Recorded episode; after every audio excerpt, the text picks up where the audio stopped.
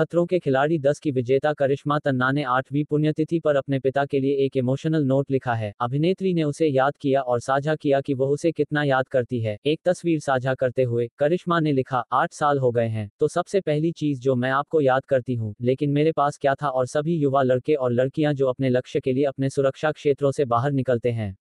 उनमें जागने और संदेह से परे देखने की शक्ति है। मुझे गर्व है कि हर किसी की तरह ही हम भी यहाँ हैं। उनके लक्ष्य, मैंने शारीरिक, मानसिक, तकनीकी रूप से कड़ी मेहनत की। मैंने अपने आप को यह विश्वास दिलाने में काम किया कि हाँ हम सभी कोशिश कर रहे हैं और केवल अनुभव हमें मज़बूत, बेहतर और एक साथ बनाएगा।